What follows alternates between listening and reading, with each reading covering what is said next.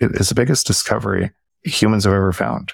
It's so big that it doesn't feel like that to people that think it's a Ponzi scheme. It doesn't feel like that from their own belief system. But if it changes that belief, so all productivity forevermore flows to all of society, and everyone in the world has an equal opportunity to actually allow that to happen and create more wealth for themselves as it flows to society, it's a pretty big deal.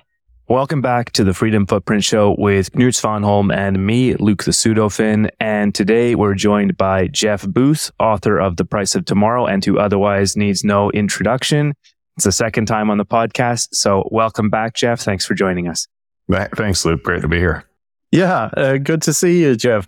I mean, we've, we've been seeing one another s- shortly on and off this year, every here and there. And... Uh, talking every once in a while, but this is the first time in a long time we've had a, a proper long format conversation. So how has your past year been, and uh, what have you learned this year?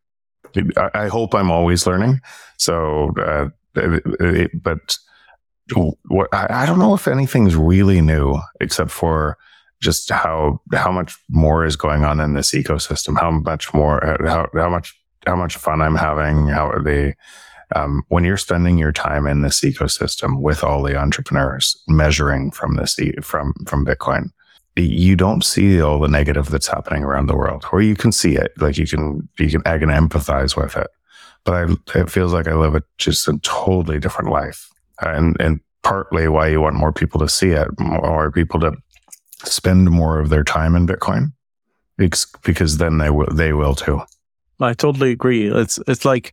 It's like this weird thing that you, the more you, you, the more of yourself you just give away to the community, uh, the, the more you get back without without even trying. It's it's just a fantastic a fantastic space to be in. Yeah, and if and and and, and again, I, I I also have empathy for people who think this is going to be stopped. You're not going to stop.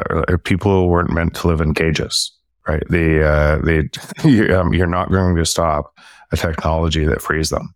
Um, and uh, that uh, it is just, it, and I'm not saying that there's not going to be a whole bunch of wars against it and, and, and what's going to happen. I, like, I expect a long battle, but you can just tune, you can almost tune it out. The more time you spend working, advancing it, the faster it happens. To me, it, it reminds me of uh, like the story of the Soviet Union, uh, where like, just up until the, the, the very last day of its existence, everyone took it for like that there was no hope and uh, this was the way things were. There was nothing to do about it. And then all of a sudden, everyone realizes that it doesn't have to be this way. We could just not do this. And it just sort of dissipated very quickly. Um, do, do you see the same thing playing out with Clown World and uh, Bitcoin?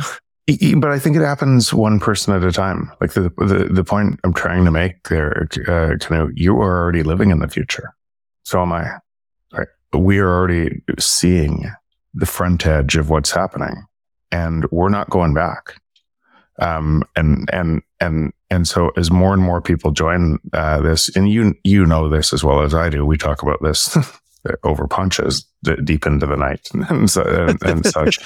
But but. Uh, Um, but as people do that, they are nodes in this new system, and the new system gets stronger. And as the new system gets stronger, the, the existing system that had control over you and is, is capturing all of your thoughts and actions gets weaker. And so it, it's, it, it's emergent. It happens over time. It's not like a light switch. And one day we have one system and one day we have another. It's, uh, um, it, It's just emergent, and we control that uh, the speed of that through our actions. Yeah, absolutely. So, so that that brings us to like because I I, I sort of wanted to take this conversation into the deep stuff uh, as soon as possible, because I know we're we're doing some fun things in, in Madeira this this coming March. Uh, you're uh, organizing half of the last day of the conference, if I'm correct. Like the yeah. Uh, so so the way we organized it is so we put blocks together.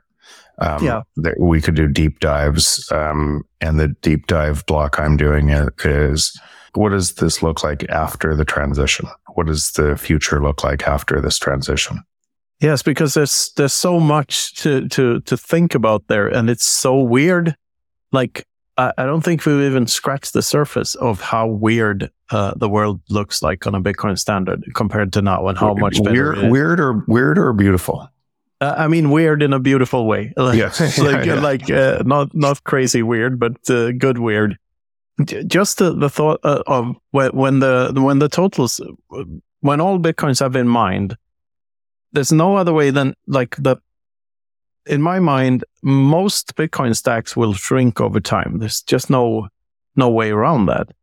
Uh, maybe a, a select few will go up, but it will be in, increasingly harder and harder to have black numbers on your balance sheet at all in Bitcoin terms. But your purchasing power can still go up.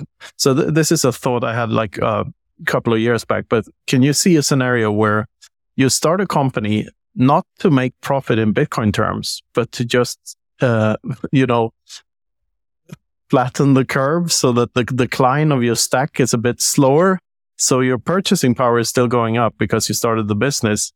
Uh, but but your Bitcoin stack is never incre- never increasing. It's just decreasing at a slower rate. Yeah, I think I think the that concept is so foreign to people um, that you'd have to walk them through a little bit closer, right? And so walk them through the steps that get there. And and by the way, that that concept isn't foreign to me at all, because otherwise I wouldn't have started uh, a venture capital fund investing on top of Bitcoin companies that are actually doing what you just described, right? So. Mm-hmm. So let's so let's walk through the why that's true, um, and uh, and and prices. So in economics, prices fall to the marginal cost of production. It, it, the whole thesis of my book is is that cannot be stopped. Prices fall, in a in a free market, prices fall to the marginal cost of production because of the free market and and technology. And we wouldn't use things that are worse for us, right? So we choose the things that are better.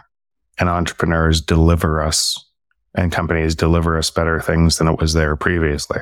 So you can see prices fall to the marginal cost of production. Now, can I, so I'm just kind of breaking this out. Um, so could a government stop that? For a while, they can. They can regulate an industry, and they can say, we're not innovating here, right? And then costs go up to to the population. And you concentrate control. That's what our food systems look like today. That's what our medical systems look like today. That's what a whole bunch of, that's what our money systems look like today. So you can slow it down, right? By, by doing that. But the competition still continues. And the competition still continues elsewhere in the world. And then your regulated monopoly turns into a gi- giant eyesore on your, on, and, and gets killed from somewhere else. Um, so, so again, over a long enough time horizon, prices fall to the marginal cost of production. Okay. So stay there. Now go to the next concept.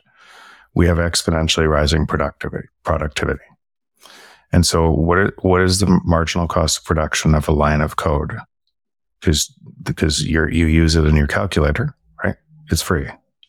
Um, you used to pay for a calculator.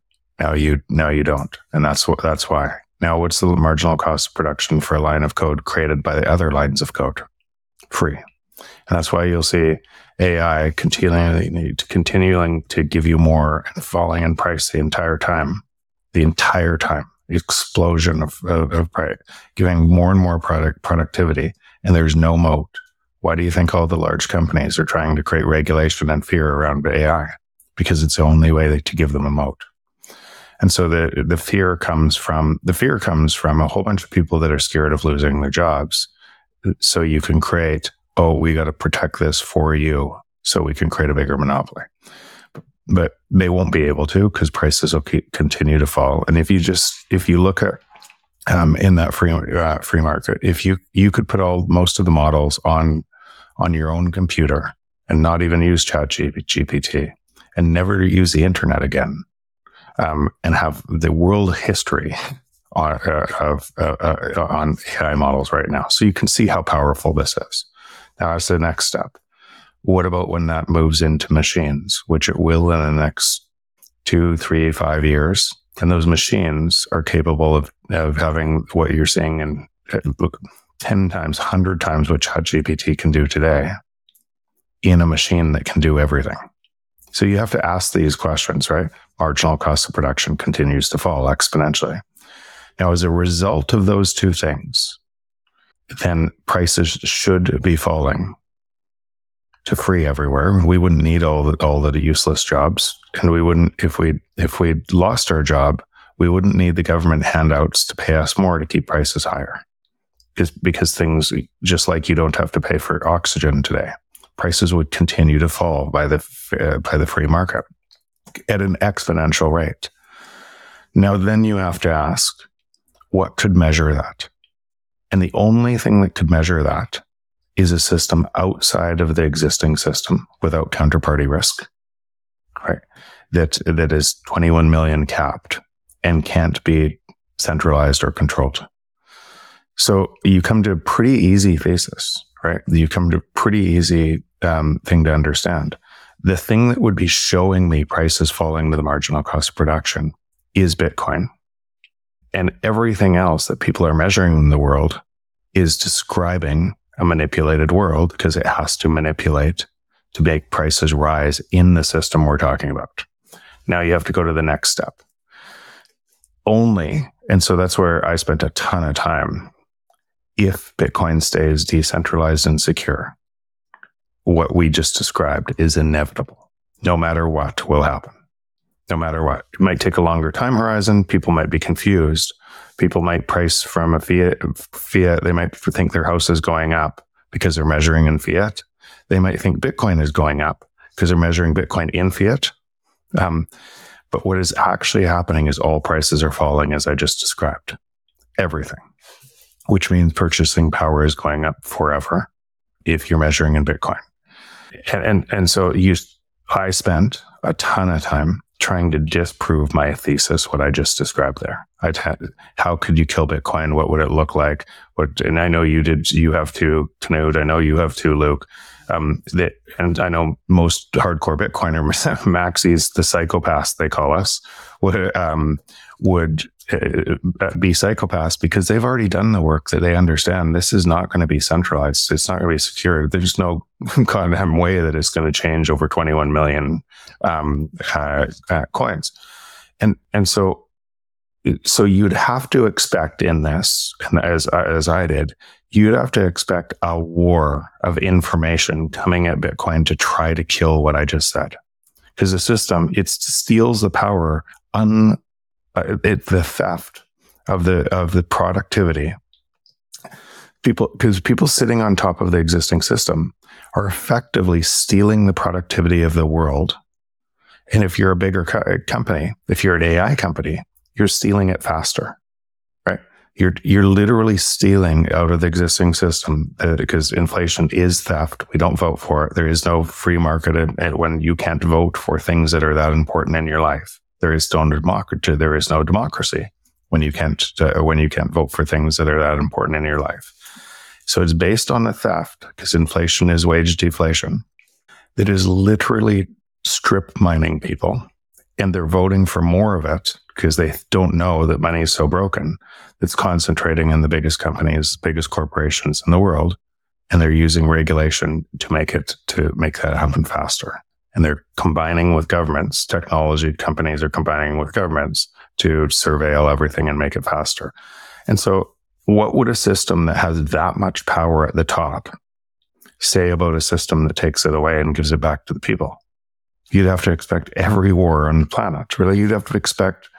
And you'd have to expect everything coming at Bitcoin, which I do, and which I realize there's nothing they're going to do, nothing that they can do, because we, because through our nodes, they would have to find all of us individually, and they might find me, they might find you, but they're not going to find hundreds of thousands of nodes spread around the world connecting this thing and people in the free market driving it. Plus, the incentive that it gains now on the other side, forget the fear of what, what that would look like. The incentive on the si- other side driving it drives a massive incentive in favor of that productivity flowing to society in the form of lower prices and a free market. And you're just not going to stop that. Then now to the next step. That's why I started the Ego Death. right? It, to your thesis, what you just what you just said, um, what would what would the world look like, and what would um, if you're investing in companies that are creating more Bitcoin um, by um, on top of a layer that was pricing everything else, the only thing in the world that could price everything else, then then those companies creating Bitcoin returns by providing value, would you would have venture capital returns if you were good at that on top of Bitcoin, right? Because the companies are actually delivering way more people through their through the the, the things that they're delivering. They're delivering uh, way more people to the network, and they're getting paid in Bitcoin. And and so then what would that look like? That would look like a lot of those companies over time would have to c- continually innovate, because the first thing that they delivered would then go to free, right? And then they would have to be in service of the cut, because other people would compete with them. Like, look at wallets today. You can't get paid on a wallet. They're free. So you have to continually innovate. So so then what would it look like if you're on uh, venture capital in that type of company versus a venture type capital in in a fiat company? In a fiat company, you can play all these stupid games and take control from the founder and everything else. In this type of system, you have to love the people you're working with, because you're going to be working with them for a long time. You and they're you're, they're going to be changing their business. They're going to be uh, iterating on the next thing, and so you have to think totally different about being a venture capital company inside of this system. These are not well understood uh, processes. These are not well understood by most of the market. I would say these aren't really well understood by even most Bitcoiners. That they'll understand what would an honest system look like, right? They'll understand the high level because it favors cooperation, but they wouldn't they wouldn't go through all of the details of how it favors cooperation. And this is what I, what I just described as one of the details in how it favors cooperation. And that leads us to what you you already said. Of course, it's going to distribute over time, because the only way to gain more Bitcoin is to provide more value to society, and that more value to society over time is going to have its marginal cost of production go to zero. Yeah, it's it's wonderful. I've, I've been thinking of the uh, uh, along the same lines, but I can't uh, express it uh, express it as eloquently as you. But uh, but the um, the thesis, like like I don't know if you saw that talk. I, I I think I did back in Riga last last year for the first time. But it's about how we're we Bitcoiners are incentivized to help one another succeed, because it, th- this is the simple pumping our bags thesis. Like we we okay. all want Bitcoin. We all want Bitcoin to succeed. How do we make that happen? We we are awesome to other Bitcoiners, and we give them our time, our efforts, and our goods and services just because we want to see them succeed, for very egotistical reasons, because that helps pump our bags. Of like, if number go up, we all win. And we're also incentivized to help Bitcoin succeed in any way we can. And we're also we're on a on a sound money standard with deflationary money. We naturally adopt a lower time preference. So we yeah, and keep, just one, one one thing I just want to tie in, because a lot of people say deflationary money. You know, it, it's true if you lose Bitcoins, it's a deflationary money, and and so so there's this part of that that's true, but mostly it's just a neutral currency that's measuring. It's a neutral money that's measure that's measuring deflation in society. Yeah, yeah, deflationary is the wrong term. With uh, money with a fixed supply, that's that's what we're saying. So um, uh, uh, on top of this, like you, you incentivize s- saving rather than spending, which is quality over quantity, all of that stuff. Which means that we have all the incentives in the world to to help one another. So I see uh, Bitcoin companies, like in the free market, you have, or in nature, you have catalactic comp- uh, biological competition, fang and claw. Whoever grabs the most wins, and then you, uh, the free market is catalactic competition, where the the the one who can provide most value to other people wins, because they they get into uh, they get to uh, on top of the market. Like uh, the, that's the free market process. But what I see is on on a Bitcoin standard, there's an even deeper layer where where free market competition turns into just, hang on, we could just cooperate. we, we don't even need to compete. And I don't think we're going to change humans over overnight to because there's going to be people will want to, to do that. But you can see uh, you can see over time that as you don't need all of these things to be able to live a good life because they all become closer and closer to free, then then your time explodes for other things to be able to deliver value, right? And that's so that's that. Uh, I think that's that point. It just happens over a natural course. Yeah, we're living through it. We're experiencing it right now. Exactly that. Yeah. Right. So my um, again, I just used this example two weeks ago in a in a in a presentation, but my lake house um, uh, three and a half years ago was one point four million dollars. Um, now it's two point one million dollars. My lake house measured in Bitcoin, it was three hundred Bitcoin three and a half years ago, and now it's uh, fifty Bitcoin, mind you. Now it's forty. Now it's thirty-five Bitcoin. so, um, so you can see Bitcoin is repricing everything, and then as as you're in that system, you have more time. You'd literally, like, your time expands because you're working on, on things that are like are, are are exciting. You're getting richer as a result. Your friends are deeper as a result. They because they're all working on this uh, on this same uh, on the same network. Yeah, it's beautiful. I I think I'll point to the uh, the uh, drop to the mar- marginal cost of production for all goods and services. I think for for most people, it's it's easy to see that that is happening with software and anything on a mobile phone, but it's harder to see that that is also happening in every other industry and every other sector because of the technological progress we're making. So people don't see how, how like carrots get cheaper. One of the, yeah, I just want to pick up on that. One of my most hated charts is when people measure inflation through that thing that says, cell phones going down, these things going down, and the other things going to, uh, up. And why do you think it's my most hated chart? Because it misses the point. Because because those things are also going down. The the actual energy going into making them is going down. What is going up is just their fictitious fiat price. Amen. Amen. There, so, so uh, think about this. In, in you're in Europe, but in um, in Sears in nineteen oh eight used to del- deliver a, a housing a house, a full house to to your uh, to your land, and all the lumber, windows, toilets, everything, the, the electrical, plumbing, the works, um, the entire house package um, cost twenty-five hundred dollars. We've had technology in housing. We've had technology in, in lumber. We've had technology in, uh, in, in all of these parts, component parts, and the distribution to be able to, to deliver them. We've had technology in, in, in energy. So how can that same package cost three hundred thousand dollars today? Right. So, and it, and it describes what we're talking about. It describes the unnatural stealing of that productivity and transferring it up. Yeah, the first feeling you get when you realize this is anger, of course, but but uh, because you realize how much they've stolen and from how many people. It's just it's just the worst crime ever committed. They stole everything from everyone.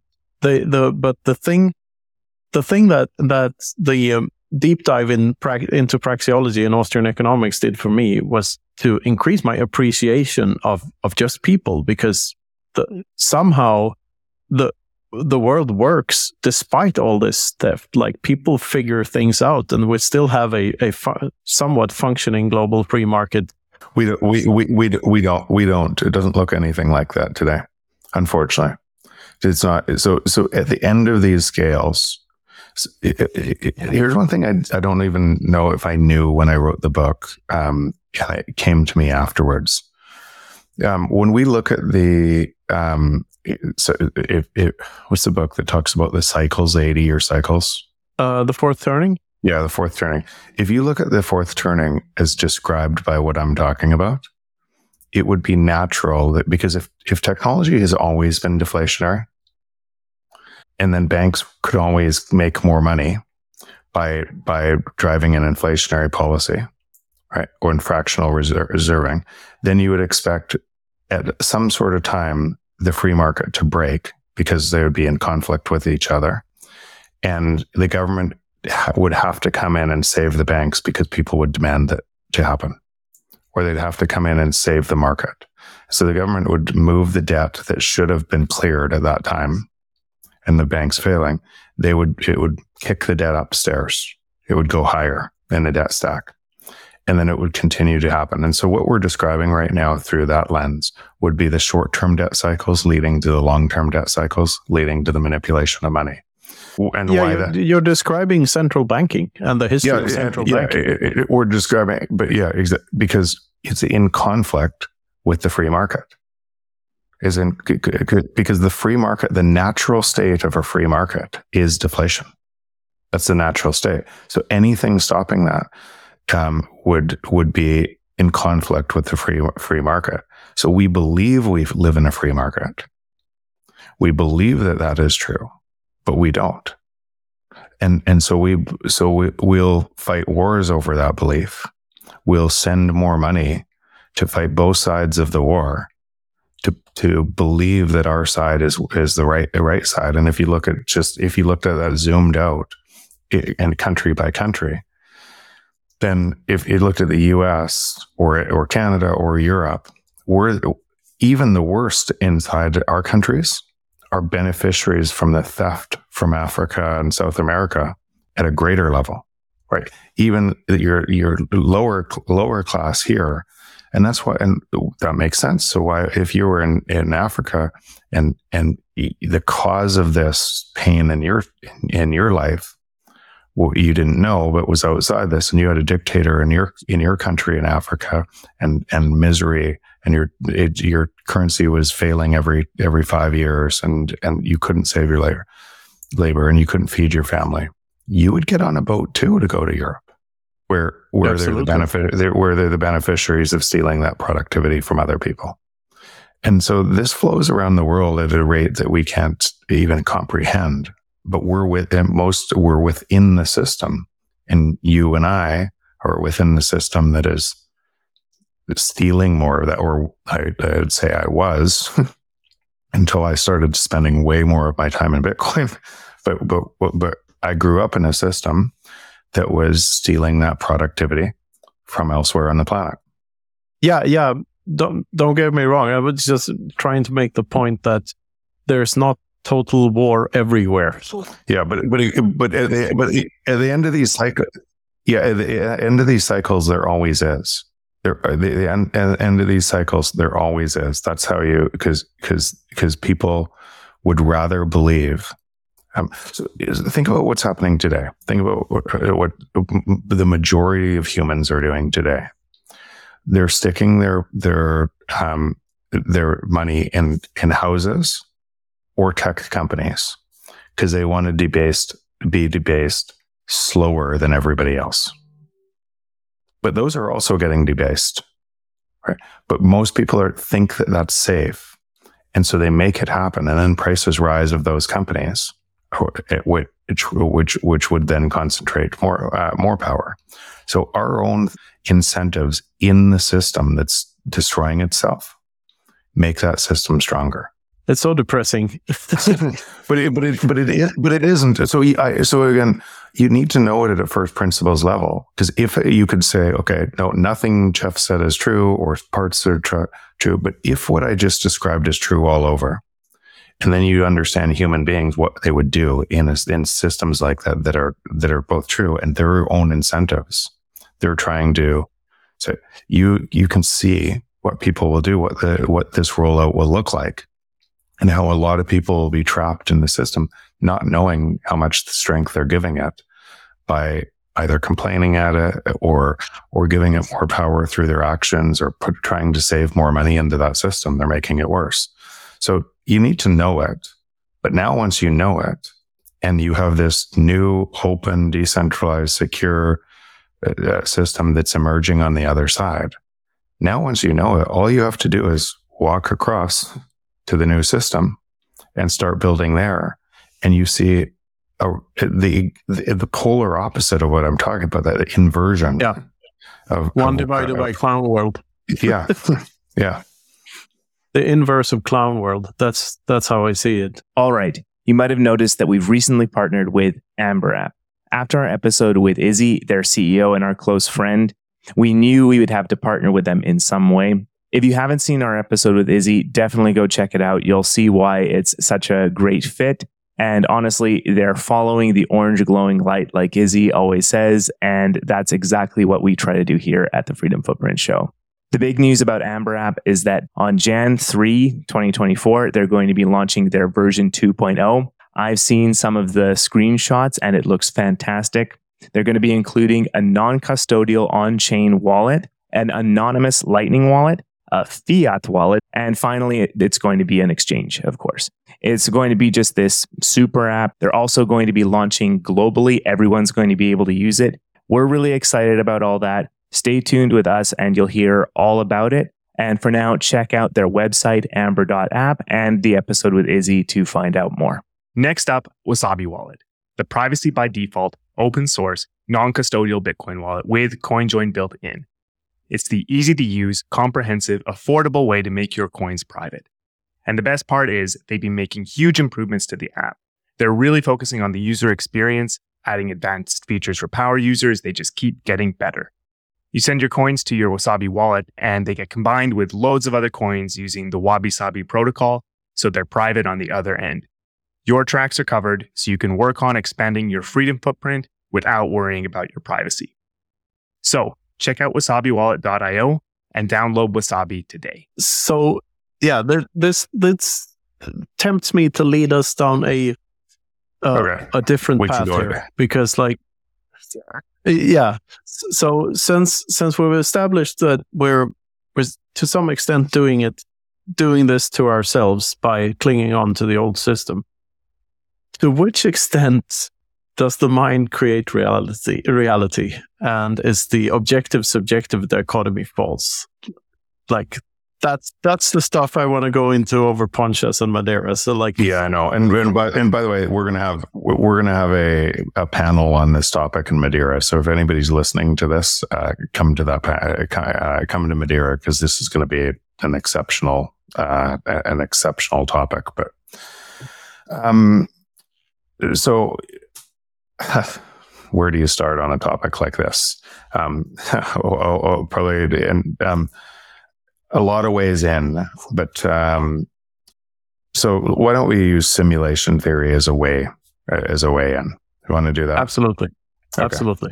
So Nick Bostrom's, um, I think, two thousand four uh, hypothesis that that effectively, if computers are moving at this rate of speed. Uh, exponentially, and today we have these graphics that uh, that could fool you that you're that you're living in a simulation. Then what will it look like ten years from now, twenty years from now, thirty years, forty years from now? What would that look like? Um, and would you know if you were living in a simula- simulation? Like how would you how would you know? Um, and and and so if you If you take that, and, and I don't think there's actually a way to just to, to know if you are or not. Like the clock speed of the simulation could be light speed. That could okay. be the supercomputer. I, sorry for interrupting, but I think I have an answer to that question. Okay, good, go. Since you can't simulate proof of work, wouldn't Bitcoin uh, eventually just slow down the speed of the simulation?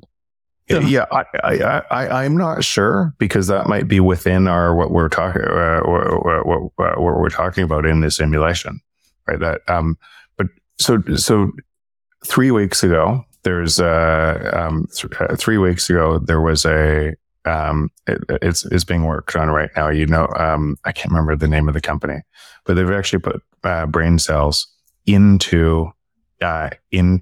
to a computer mechanism and feeding that computer mechanism to be able to to speed up parallel processing in a crazy way because our brains do it differently than computers. So so they actually have feeding into brain cells into a computer to be able to drive drive to A I in a different way. So those brain cells, just like your own brain cells, right? Do your brain cells are, are just energy. Right, that you're, the, what you're seeing right now, what you're hearing right now, are from energy, energy that's firing neurons that are firing um, synapse or synapses and neurons that are that are holding memories and and and such. So your brain cells themselves don't see the world like you think they see. You see the world or hear the world. They're just it's an electrical pulse that is, is seeing the world. So if you look at even right now where we are in technology, the brain cells in that box that are being fired by something else to be able to drive. Do they know? Okay. Uh, I'll attempt to answer that too, if I may. Like, I've been thinking a lot about A I, like like everyone else in this space has. And like I, I talked a lot to Alex Swetsky about this in, in both Amsterdam and, and uh, Lugano, since he's uh, since he's working uh, on this uh, Spirit of Satoshi thing and uh, actually developing an A I. And I, I think like the word intelligence in artificial intelligence is very misleading, because the one thing an, an A I lacks is agency, or free will, for lack of a better word. Uh, it cannot feel uneasy, so it's never compelled to use means to reach ends. The it's a, the perfect slave, but it can never be its own master as long as it works like that. And because all of these systems are built in that way uh, and cannot feel uneasy, uh, I don't see a, a general, like a Skynet type A I developing anytime soon, regardless of if you put brain cells on the chips or not. So again, why do you feel uneasy? Um, right now, I don't. no, no, I know, but but, but when you when when you keep when you keep going down on that, right? So, so if your if if your brain is a computational, uh, is just a biological computer fired by by uh, uh, electrical impulses, how does it get what we just described? By the way, I think I have an answer which goes deeper, but uh, but but but at that level. So when people say that, right, you're you're creating a, a computer that can do it mechanically uh, with uh, with energy, and you have a biological uh, system that's uh, that's doing it. What is the difference? Well, like, how do you get how do you get your feeling of uneasy, or how do you get your feel? How do you how do you get that feeling? Uh, I'll attempt to answer that too, because I had a very interesting like four hour conversation with Polker Herminghouse about this like last week. so uh, and the he he brought up some experiments that I, I I've been aware of, but never really been. I haven't been thinking deeply enough about the impacts of them. And it's that consciousness is, uh, it's like a movie. It's playing out, uh, your, your impulses happen before your, your conscious decision to do something. So, so like when you decide to do something, it feels like you're making a conscious decision, but you're really not, because there's like a, a third of a second lag, uh, between the nervous system and what's actually going on. So his thesis was that yes, you can have free will, but only if you but only if you accept that something outside of your brain exists that that actually does the the pulling of the levers. But you can't have it within the brain, because the brain is you you can't control what thoughts fire, what neurons fire up inside it. You have no control over which neurons are fired up and not. So in that sense, the, the mind would be completely mechanical, as you say. And maybe it is. I don't have a good answer to this. I don't know if we have free will or not. And that's why I wanted to go through this first, it kind of, because at this level, because that's what people do. They go, okay, well, uh, it, it, it couldn't do this because we have consciousness, or they couldn't do this because we have empathy, or we couldn't do this because of... And you, then you have to ask, why? Right? How do we get it? Where does it come from? Is it magical? And before you get to that's uh, because if it's a biological computer versus another computer, what was the emergent complex behavior? What was emergent actions in this biological computer that created the thing that you're talking about? Right, the the what you think is consciousness. Oh, well, this is where we get into the really nice deep stuff. This is where we're starting to go deeper. Yeah, because that's the, that might be that might be hinting at that the brain is actually creating the universe, and objective oh, oh, oh, objective reality might be where our uh, consciousnesses, consciousness, or whatever the plural word is. I always yeah. miss that. But where we where we sync. So there might be a consciousness horizon, just as there's a hash horizon for Bitcoin. Yeah. I just wanted to get through that first, because to get to this next stage, right, it's such a leap, and it will be such a leap for people that it's just so hard to believe. But I'm going to try to give some, not scientific concept, I'll go into a couple, but but some some examples where you might see that what we're talking about now kind of is, is true.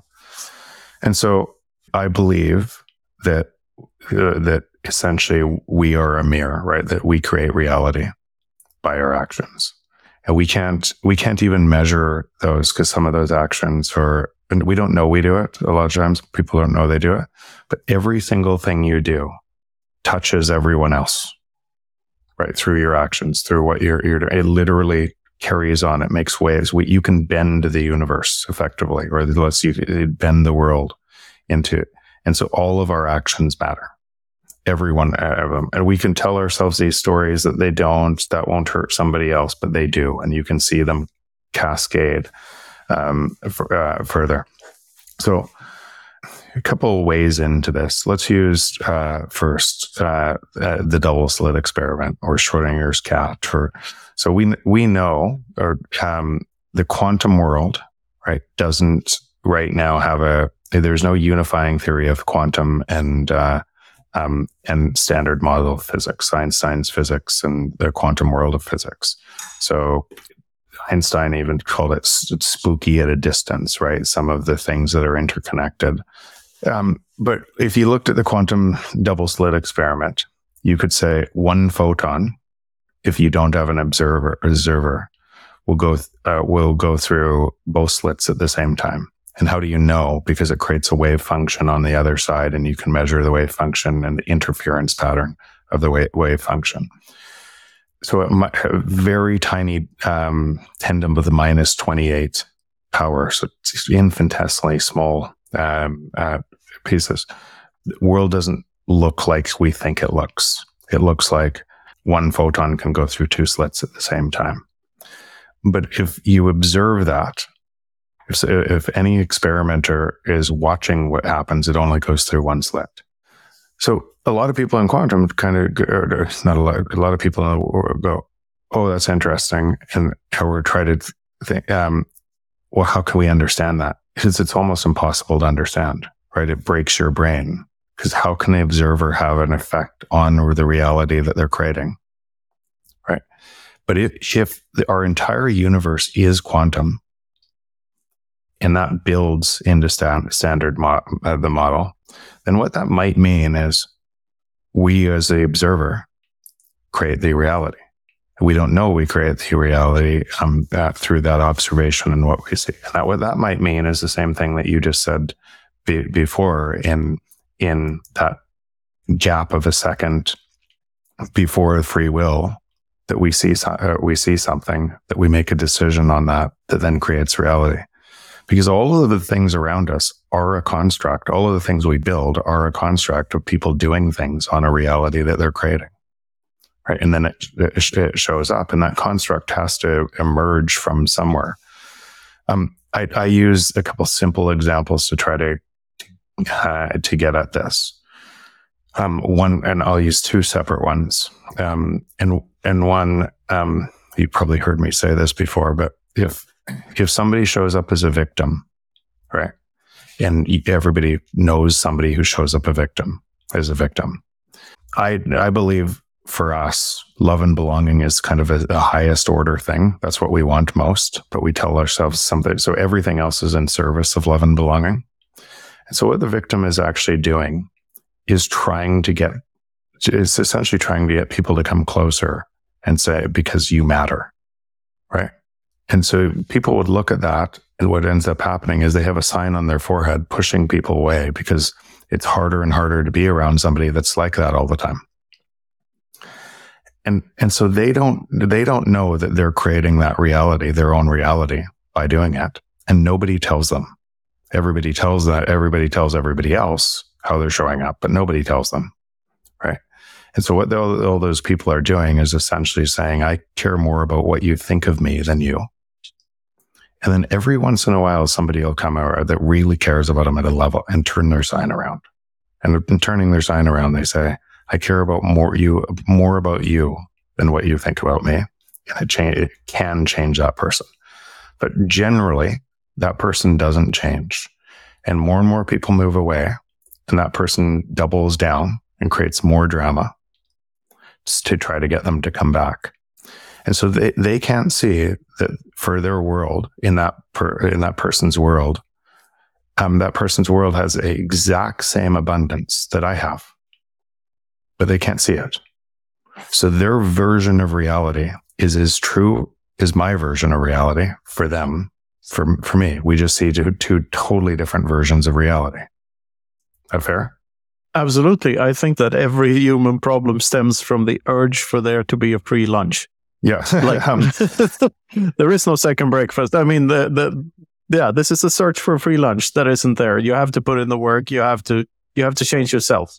But the, so, but but again, that's your reality, which is true for you, right? Um, it, and you'll see that everywhere because it's true for you, right? Just like the victim will see that, that reality for that her or him, because they'll see it everywhere, and they will describe it, and it'll mirror back. It'll be a perfect mirror reflection of that, just like yours will be, right? You'll see it everywhere. I have a perfect example. My my parents, uh, like this is uh, twenty-five years ago, maybe, or thirty years ago, probably. They bought a dog, a Rhodesian Ridgeback, which is a normal dog with a ridge on its back, like a normal brown dog with a ridge on its back. And I've never never seen such a dog before. And after they bought bought it, I saw I saw that type of dog everywhere. It's just that I didn't notice it before before I knew that that was a type of dog. Like, so, and I think that's.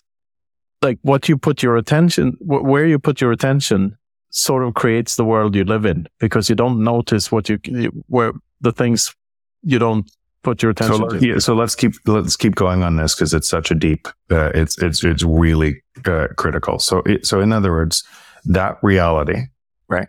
That that that was formed. That person reinforces the reality over and over and over, and it's true for them. Right. And my reality is true for me, and your reality is true for you, and all different ideas that make it true. And now we'll go to a different, um, a different idea that'll connect to these. Um, so let's imagine um, we're all at a party. There's a hundred people at a par- at a party, right? And a hundred people in a room, um, and we're we're all chatting and everything else. And you and I are in a deep conversation, Knut, and then. And and then somewhere across the room, somebody says, Knut, you will, you won't even look away, but you will tune into the other conversation and out of mine. And they could whisper your name, and that would still happen. So what does that mean, right? What that means is all of the conversations at all of the times are actually happening. And you can hear them all.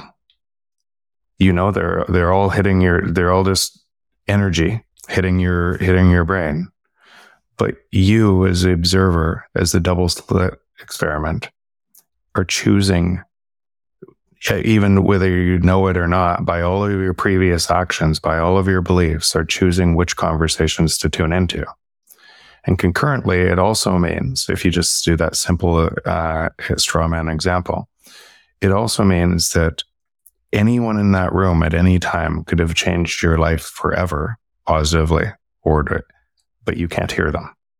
And and when you when you go at when you start to think about that, when you think, huh, and this is actually where I get to, and and I actually agree with you. I don't think computers can do what we can do, um, or um, I think we are we are uh, um, in this.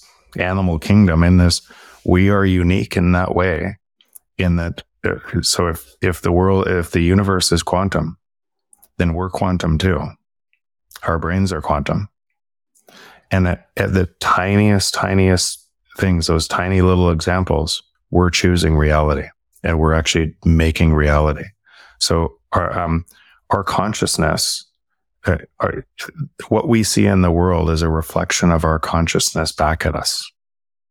That's a quote. That's the tweet right there.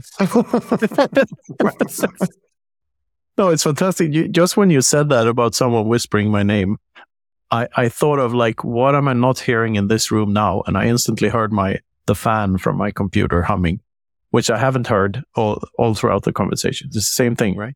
It's exactly the same thing. All of these things, they're they're they're there all all of the time. And so, which ones are you tuned into? Which ones are you not tuned into? And what what abundance actually is there? What what can't you see? Because because your beliefs and and and what the the story you're telling yourself is true for you. So, is this the difference between hearing and listening, and the difference between seeing and observing? This is semantics, I know. Yeah, semantics. I think, I, I actually think that this is, uh, this ties into, actually, I, I think this ties into enlightenment. I think this ties into uh, most religions. I think uh, at kind of at the, at the top of that consciousness ladder and, and enlightenment is this concept that it just is, right? It, it um, This is, it is, it's this way for everyone, and everyone's describing their, their own unique actions within this entire universe. That's all tied to energy, right? Even, even if you realize, uh, that, um, if you look today at what the, uh, I forgot the name of the, uh, the whatever Webb uh, t- uh, telescope, uh, James Webb te- uh, telescope, what it seems to prove is there was no Big Bang. Yeah.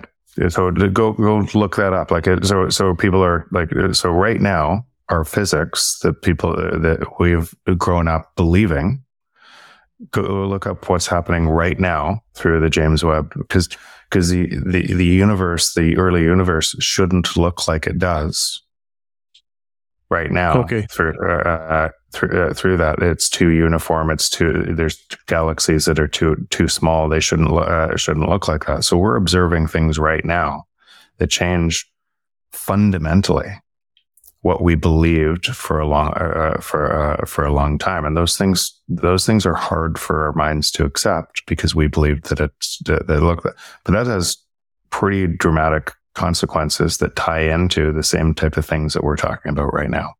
This is wonderful because like this thing that you're describing now with the James Webb telescope and like we have to revive or or all our models are destroyed, to cite a friend of ours.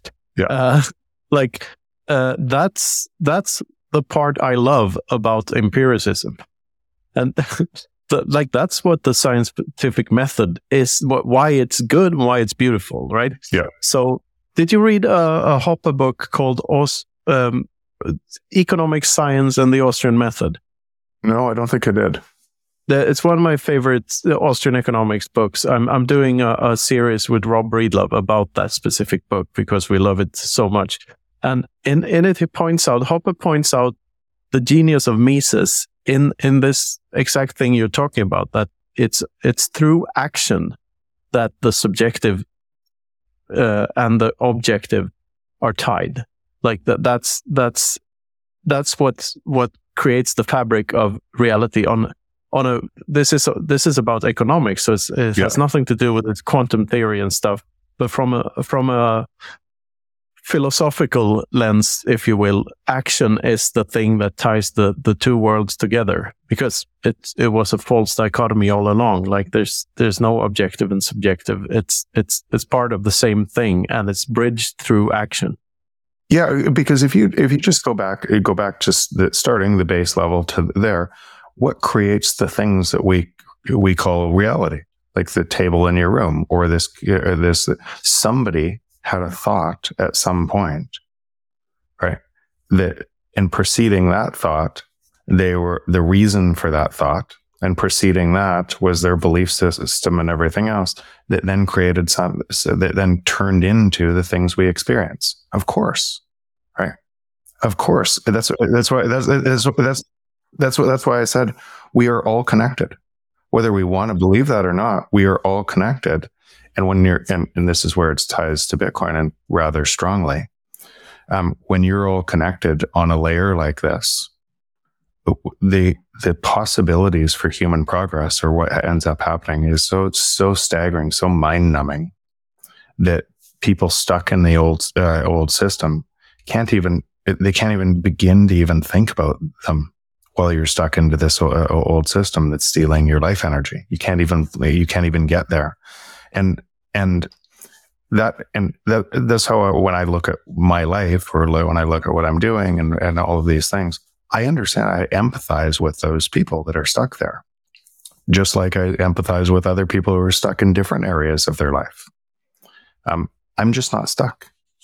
Yeah, when when I think about the connectedness of everything, I, I imagine uh, not a blockchain, but an uh, umbilical cord chain, back to all the way back to the first amoeba that that I evolved from. You know, so so e- even the impulses of the one-celled organism led up to the table that and the computer I'm talking to you through. And then, th- then think about think and, and think about this. Like, and I, I, I get goosebumps. They're like, like literally right now. Just saying, feel it, and and, uh, and but think about with those actions uh, touching other people and how much of a difference they can make in, in people's lives. Like you and I, Knut, we. Um, I just called you while I was traveling up here around Europe. We'd known each other for years in, in this in this ecosystem. And I came, visited your family and spent time. We played guitar. Um, it was an incredible evening. It's turned into a beautiful friendship. Um, and and and to to this conversation, then this type of conversation that then then can go on and touch ten people, a million people, a billion people, and um.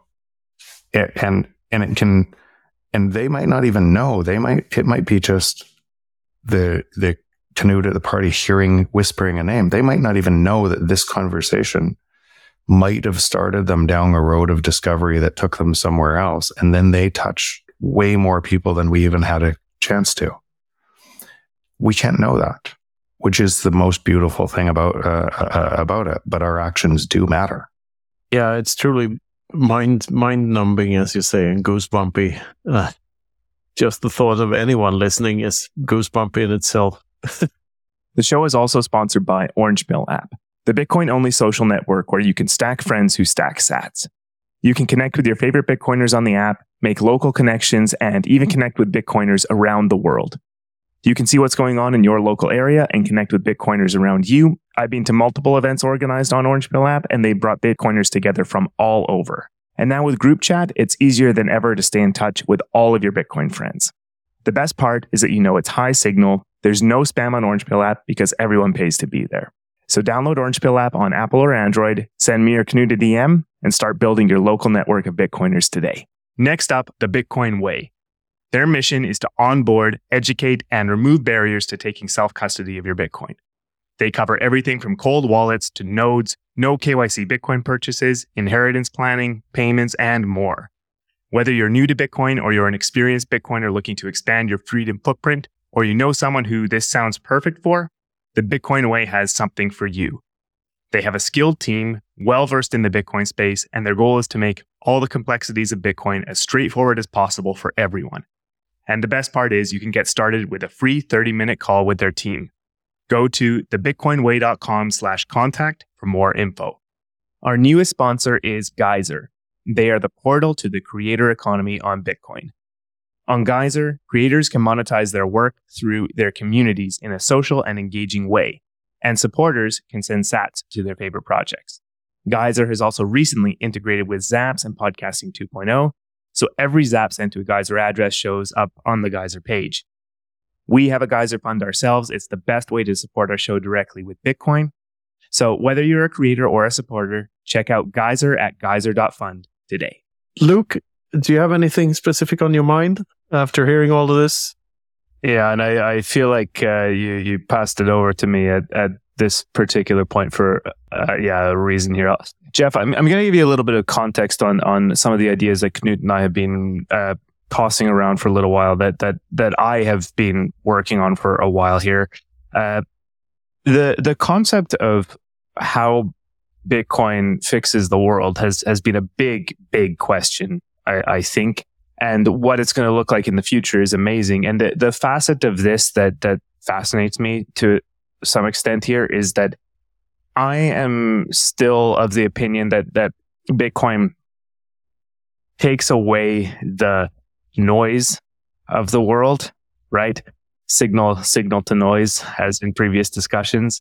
But the the thing about this is, where do we still find the meaning in the world? And and just to calibrate that a, a little bit more, everything you're talking about here in the actions of everyone affecting everyone else and the the reality created within everyone here, this already sounds to me a little bit like there is a, a kernel of that someone's actions matter, everyone's actions matter.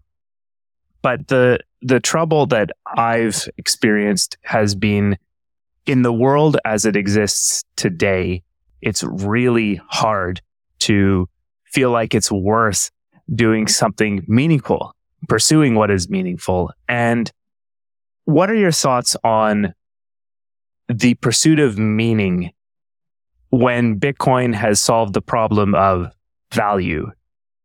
So go, yeah, okay. So, um, and again, because this is going to happen over a long time, time horizon, when you describe what everybody else gets meaning and you mistakenly think this is what they're doing because you think you know their actions, like the, we all live in our own movie. Like we're and, um, so we create our own movie, right?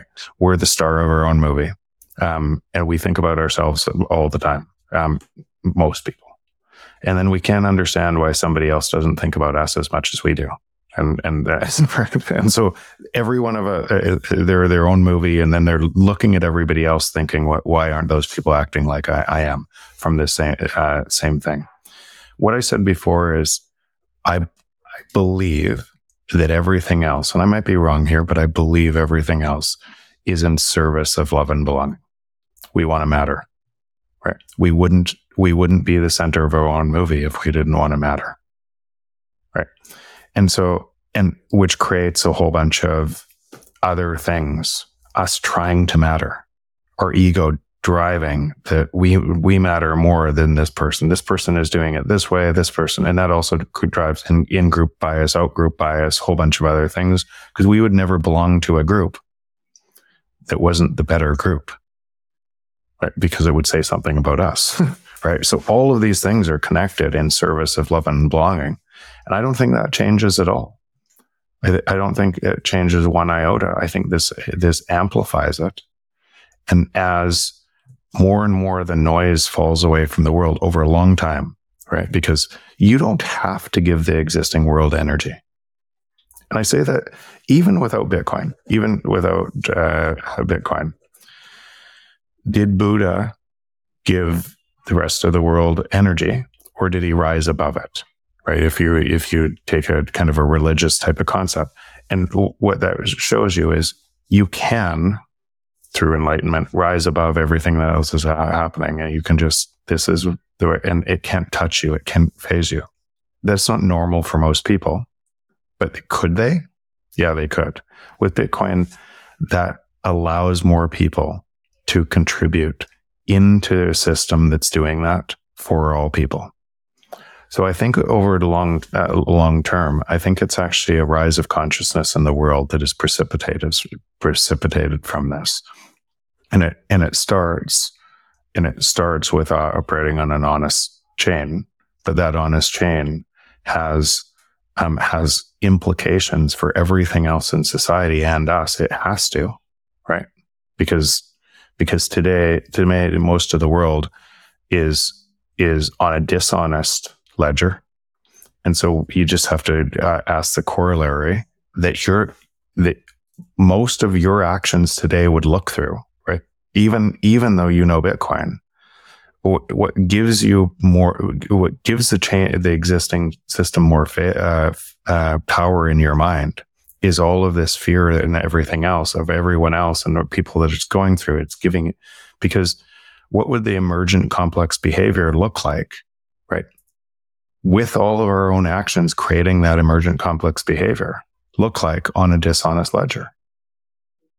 And then how would that, how would your mind spend ninety percent of its time thinking about that rather than what would the emergent complex behavior look like on an honest ledger? So, and this is why why this is so such a fascinating topic, and it's such a fascinating deep topic, because we can't. Most people can't even imagine that change. But I don't think there's a change at all. I think it's just we're um, we'll continue to compete. We'll continue to even the competition itself is in service of love and belonging. Right? We want to matter more for our family. We want to we want to bring home. We want to go on more vacations. We want to do. Because uh, we want to matter, we want to uh, we want to leave them a legacy, so we matter, right? All of these things, the competition itself is is in service of love and belonging, and and so that doesn't change at all. It just it just forces the productivity gains to us, so we have more time to be able to think about the things we're to describe or talking about right now on this podcast. I love the optimism, and the thing about this here that.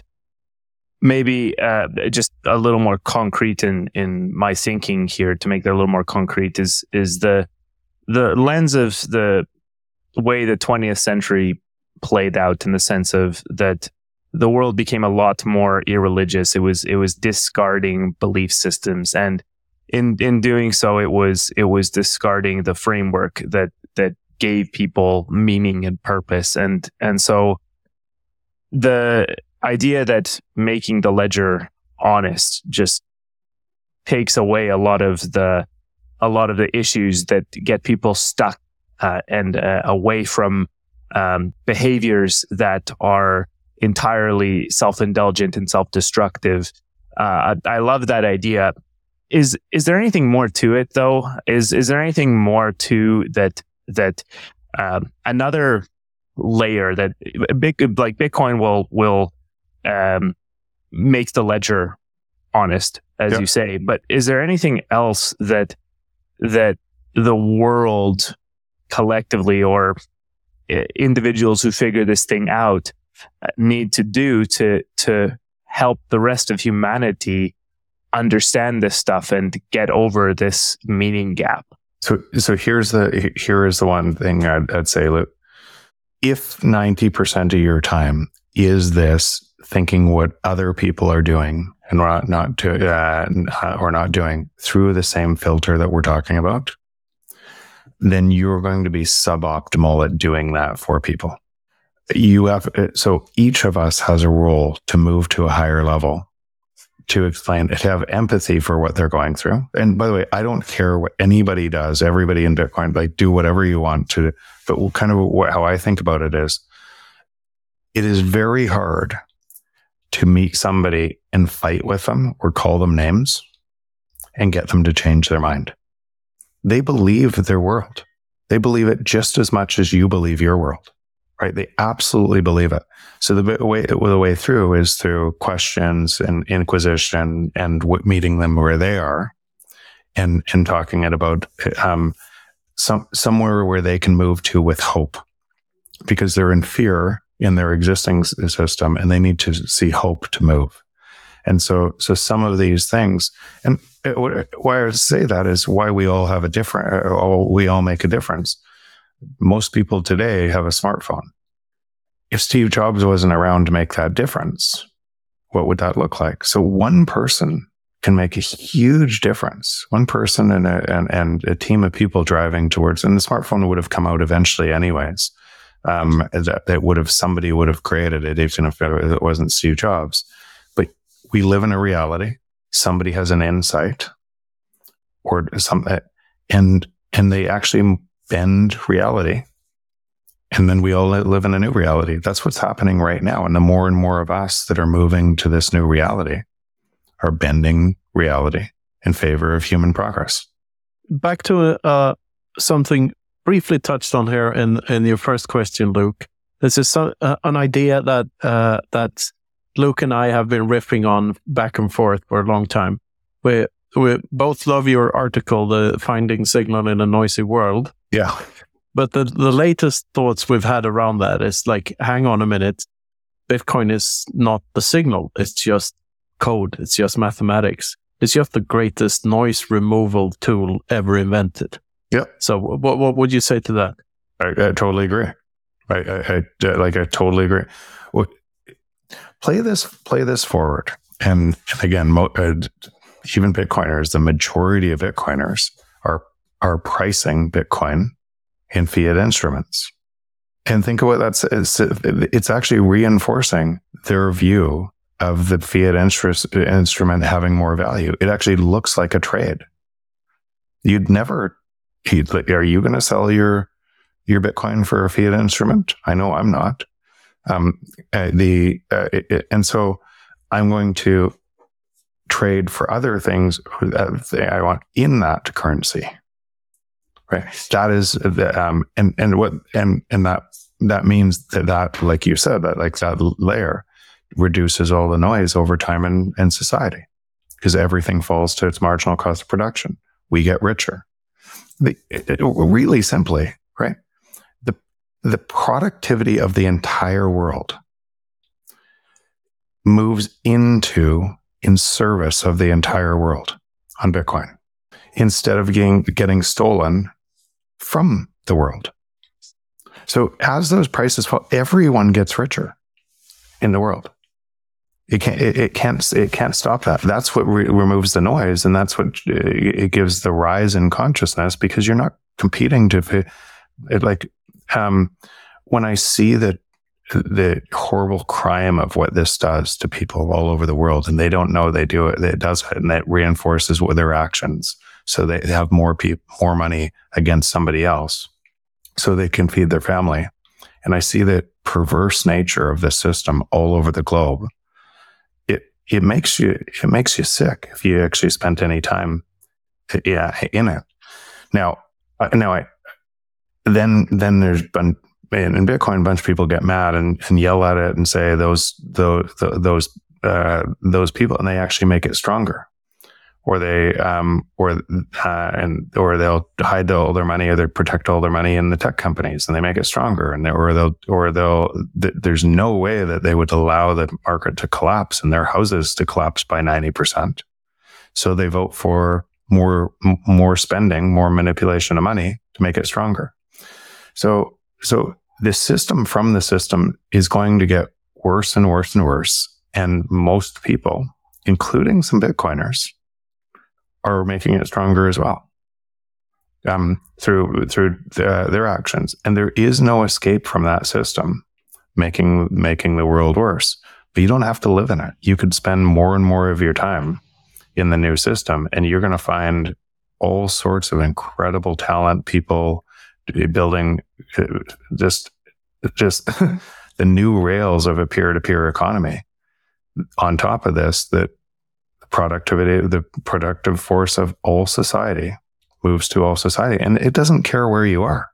You could be in Ghana, you could be in Malawi, you could be anywhere, and you can create value on this new system without it asking anyone.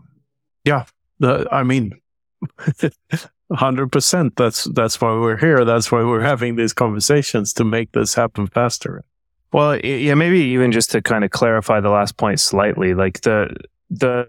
Last thing that I still really don't get past from, from Bitcoin as the noise remover at, at that level is that there, there are still other ideas that I that I think ne- need to propagate in the in the world other than than Bitcoin, right? And and uh, I guess I guess the only point on that is more like is more like um, the work isn't done when when Bitcoin. Uh, when the future in the hyper Bitcoinized world happens, the work isn't done, right? Uh, humanity- it, it's never, it's never done, because we always are are looking at the next step and the next step. The only the, the the difference is the productivity flows to us instead of away from us, and and and we free ourselves from the binds that chain us because the productivity flows through us to us. That's that's it. But but but we'll constantly, like forever, find new ideas, find new ideas, but you won't be forced on it. You won't be on a treadmill that all of that is moving away from humanity. It'll move, be moving to you. Look, look at it this way, Luke. B- Bitcoin is not a threat to civilized society. It is the beginning of civilized society. Yeah, I, I didn't. I didn't mean to imply anything like that. It's just more like it's just more like uh, keeping in mind the the the way that society has has moved forward. I, I guess the entire era of fiat money is a bit of a a bit of a No, a blip would be would be putting it lightly, right? Uh, a real a real bump in the road. And it's not it's not just that. That's that's why this is such a big. But, but for me too, uh, as as I went down this and essentially tried to disprove my theory, right? What uh, why this would be such a uh, s- such a big deal? Because all of the history books we read, all of the books, like I read a lot of books, read a lot of history books. But they all have this error code in them, not just fiat money, gold money. The error code is, if you could control money, if you were higher in money, you stole the productivity from everyone else. Because the market forever is supposed to, the free market forever is deflationary. So all of our history code, all our history has this error in it.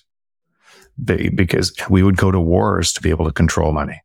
Right, we would go towards to be able to steal money, and and and and this, if it truly stays decentralized and secure, which I think is inevitable, if as long as we make that happen, it changes that error code, and it's it's it's the it's the biggest it's the biggest discovery humans have ever found, because it it it it, it changed, it's so big that um, it, it doesn't feel like that to people that think it's a Ponzi scheme. It doesn't feel like that with, from their own belief system.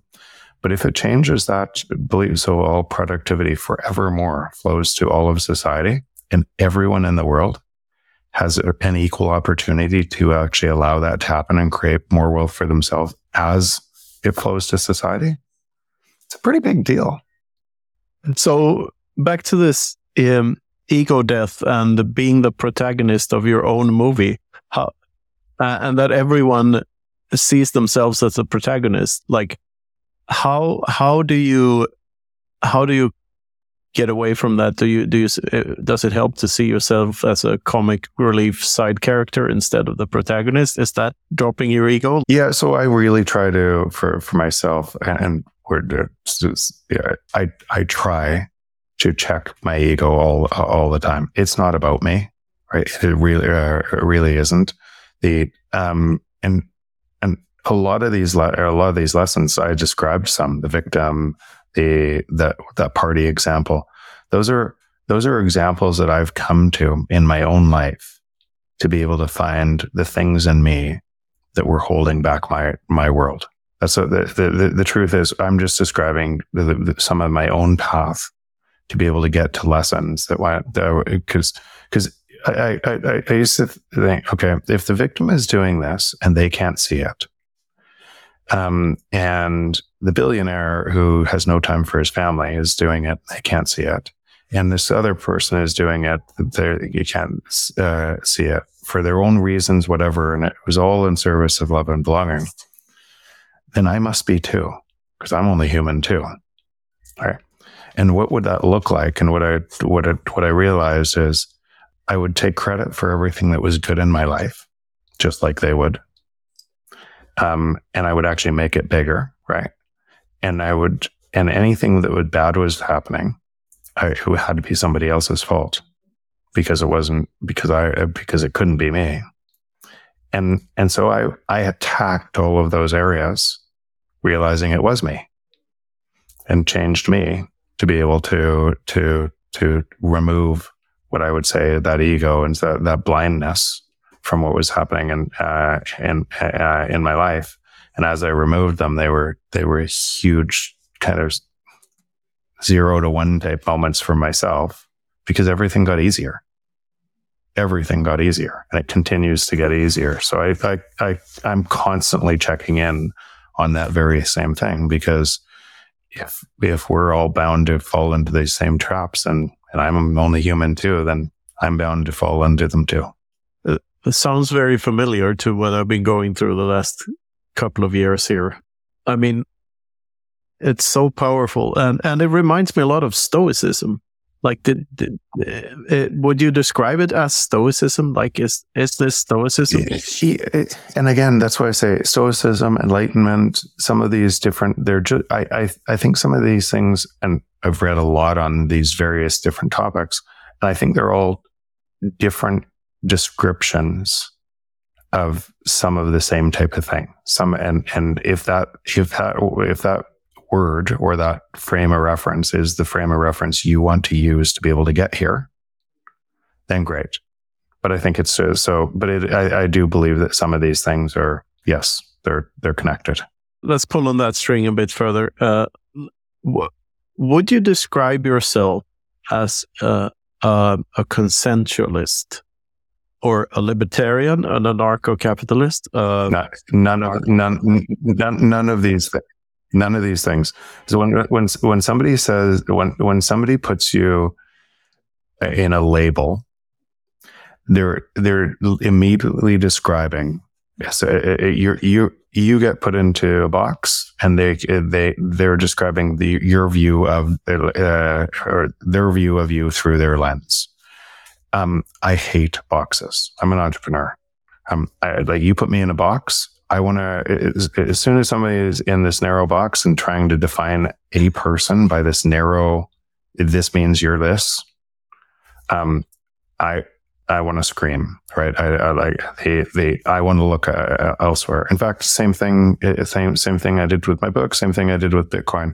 I want to prove the other side. I want to take the other side and try to fight fight to to make. And, and then once I understand it on both sides of both issues, I want to come back to understand my own place in it. What do I want to do? Uh, I, I, I capitalism today. When people talk about capitalism or socialism, they don't have a fucking clue, right? It's not like they're like they're they're and, and honestly, like these are these words are so misused to to describe to drive people apart.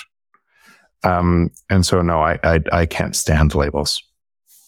No, I I absolutely agree. Like the word liberal and the word progress are, are literally have the opposite meaning of what they used to have. And uh, it's true for many of these terms. So that begs the question, uh, would you call yourself a Bitcoiner, or is that boxing you in as well?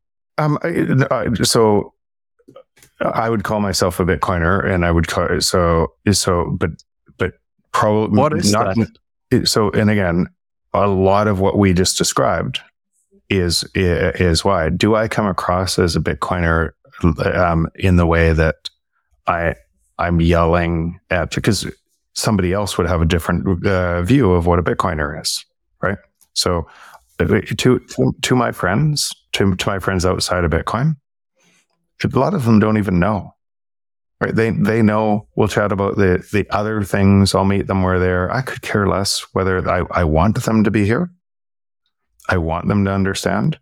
But but like I've had friends since like a lot of friends since four years old, and really good friends, uh, like incredible friends that still aren't all the way here yet.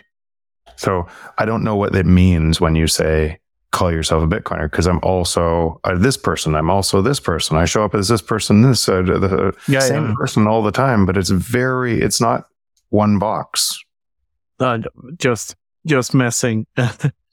Well, so have you given up on these old friends, or uh... no? That's kind of what I'm getting at. I love, I love them to death. They uh, like the um. Like, why would I give up on... Uh, on no, but on, I mean, th- I'm just trying to play the devil's advocate here. So, so like, the, the reason I ask that question is, you, you sort of described given, given up on trying to make them Bitcoiners themselves. And isn't that giving up? No, so so if you see something in somebody else that they can't see, right? Then my obligation from, from my, at least what I, what I'd say, I, I, I would say almost never. I, I want to, don't, I don't want to say never, because uh, even sometimes I'll catch myself, but, uh, but so close to never. I, I was, I was saying never talk about people behind their back in a negative way. Never, uh, almost never. The, um, and, and, when that happens, I just kind of tune out. I move, move, move away because, but I will always tell somebody one-on-one and I'll turn their sign around. And as a result, I have a staggering amount of time. People, people think I must be busy all the time. I feel like I have the most time. I have the most time for, and because I only spend it with people I really care about.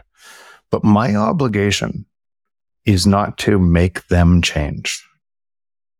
My obligation is for my own integrity to tell them.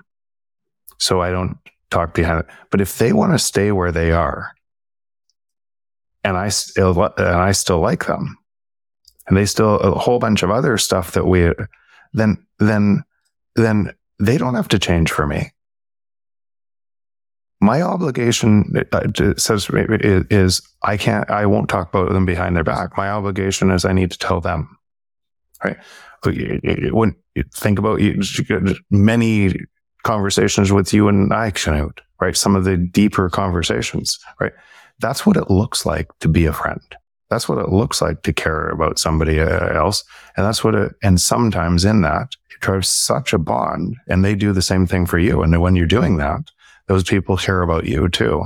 And, and you end up having like a hundred X more time because you're spending it valuably. Yeah. Yeah. I can relate totally. But I, I do like, I hang out with my quote unquote normie friends less and less. Just because uh, there's, there's simply harder and harder to find common ground of subjects to talk about. Yeah, so I don't, I, I don't, um, I, I don't at all, and uh, and and I will say this: there's some people though in the Bitcoin space that have become, I would say, lifelong friends. That and and how fast that that happens, and like just like a massive connection. Because we can talk about some of these things at a at a very deep level. Like it's it's been it's and, and, and I'm spending more time now in in helping entrepreneurs create theirs on uh, their where what they think they're, they're going to change the world in their own regard and top of Bitcoin. And I'm loving it. I'm so I'm spending more time in in that because I uh, because I love that. But but no, I, I don't feel I don't have the same thing at, at all with my normie friends that you just said. Not a bit. It, it could be that I'm spending most of the year abroad also. Like, I guess I would hang out with them more if I if I had been back in Sweden. And I, I try, I do try to meet them uh, like twice a year, like this is this close circle of close friends. Uh, but and and I do care for them as much as I uh, as much as I used to. Uh, absolutely. It's just that I find I find it harder to talk to them since the more you move into the future yourself and the more you move into this completely different set of ideas and different set, uh, different way of viewing the world than what they're used to, uh, the harder it gets to, to like communicate on, on the same, on the same level, like finding something common to. So, so you end up having more shallow conversations like about the weather and how, how how's your car doing? But if you just replace a bunch, if you t- take Bitcoin out and you talk about some of the conversations we had on this podcast, right? Without even without Bitcoin, right? They were deep conversations without Bitcoin, right? They could impact, right? and and and and and so um, yeah. Anyways, I don't I don't find if it's just surface conversation all the time. If it's not like none of my friends look like that, right? They just are. Um, none of the people I spend to, now, some are tremendously fun and everything else, and they wouldn't go nearly as deep as this. And they know I would, and I and and, and but but again, they're still lifelong friends. Yeah, I mean, every person is different, and like the, the, most of my old friends, like the people you meet in your youth, you you keep the, being friends because you have a lot of history together, and they're fun to hang out with. And then, then people change over time, of course, but but still, here's what here's what I think here's what I think happens, um, and you can construct it. You can actually create a. Pro, I I think in processes. I think first, what happens? How do I think in a process to be able to to make this happen more often? So I think what happens is is most relationships go through kind of a, a vulnerability based trusts, and at the top of that pyramid would look like this. How are you doing it? Killing it, killing it. And nobody goes, there's no depth, right? And you're, and people are in social media. Um, a lot of them are up here thinking they have millions of friends, and it's no, nothing. It's no depth. And for vulnerability-based trust to exist, somebody has to go first. They have to show vulnerability. Some of what we're doing in this podcast is showing vulnerability, right? Somebody has to go first. And then the other person on the other side of that agreement has to, or the relationship has to, either they're insane, I'm going to eject, or meet them and show vulnerability and go go back and forth. And then it goes down, and then at the bottom, as you go, go down there, you know those people who would always be there for you forever. You didn't, you couldn't, you, if you didn't see them for ten years, they were right back in deep. Everyone has those relationships. How did they form? And they typically formed over an event, a time event, where you were, you and the other person were going through a hard time, or or compressed time, school, or uh, any sort of uh, any sort of group you were in, that you were compressed going through things, and it happened by chance, right? That vulnerability-based trust, you stepped, you made a mistake, you found out who was there for you, or and then down and. You got to the bottom, and you got the, the, those few people in your life. What if, if that's how it happens? Um, if that's how it happens, it happens in these timeframes, and then those people stick for forever. Couldn't you make it happen all the time? Uh, yeah, I, I was just about to say, I think you know where you go with this. Like that, that's the argument for being vulnerable to everyone and just showing yourself as you are. You can make it happen anywhere in your life all the time, and you can just measure who sticks. And and so um and and and and, and literally that's that's it. I, I just described this like it, it's that easy. It is that easy. Um and and and and so so what that looks like is I if, if that's what I do everywhere, in every relation uh, in every relationship. And and what you what you do is, um, yes, sometimes along the way, some people will stab you in the back, and then they. Uh, and, um, but if you if you fear and you don't do that of that, most people are really generally great people. But most you'll find yeah. more great people by doing uh, by doing that, and your life will expand by those people. Absolutely. I mean, that's that describes this pod to a large extent. Like that's what we're trying to do here. We we take great care in being sincere with who we are and what we do. Like uh, we don't want to be. I think uh, someone said, I don't know, remember who the quote is from, but but uh, that honesty is the currency of the future, the real honesty, and that explains the phenomenon. Like Joe Rogan, for instance, like you you can't really, if you do hours and hours and hours of conversations. You can't really do that by playing a role and being someone else than you actually are. And I truly believe that, and I, I think that's uh, that's very important. And that's well, I wouldn't be I wouldn't be here right now. We wouldn't be friends, right? They, they, like that's that's how the world uh, that that's how the world works.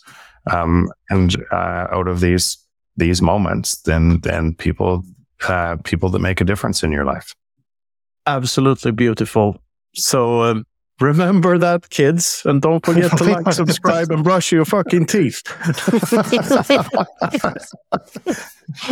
I think I think with that, uh, we're, we're yeah definitely uh, conscious of the, the time here a little bit, and uh, maybe the, the last thing to just hit on a little bit after the nice deep conversation, uh, maybe a little bit more about uh, the fun event happening in the middle of the Atlantic Ocean in March. Yeah, yeah.